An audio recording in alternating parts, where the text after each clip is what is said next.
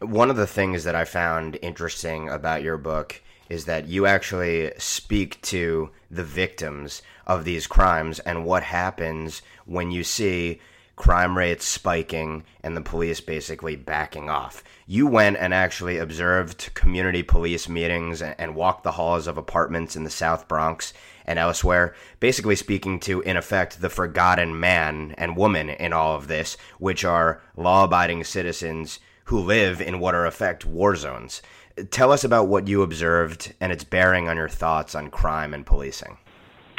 Well, I've never gone to a police community meeting in inner city areas where I don't hear variants of the following uh, demands from the community members there. These are black and Hispanic law abiding residents.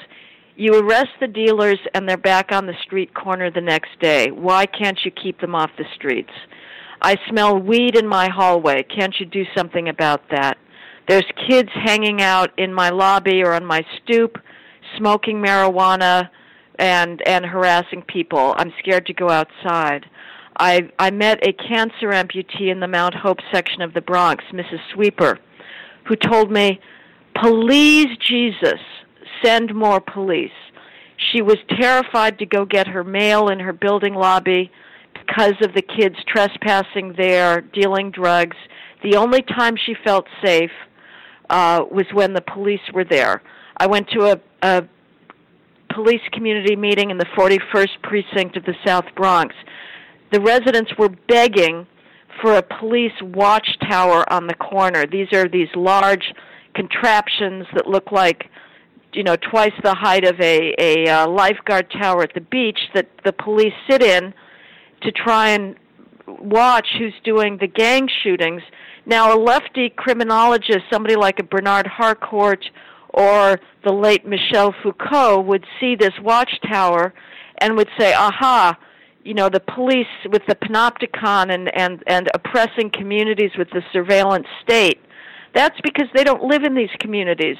The, the law abiding residents need and want police protection.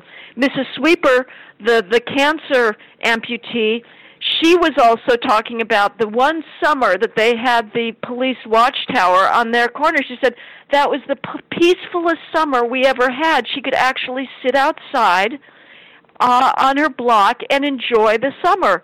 Otherwise, people in these neighborhoods where these kids are engaged in the most mindless of drive-by shootings have to worry about going outside. And as you say, until the black families reconstituted, the second best solution in these neighborhoods is the police.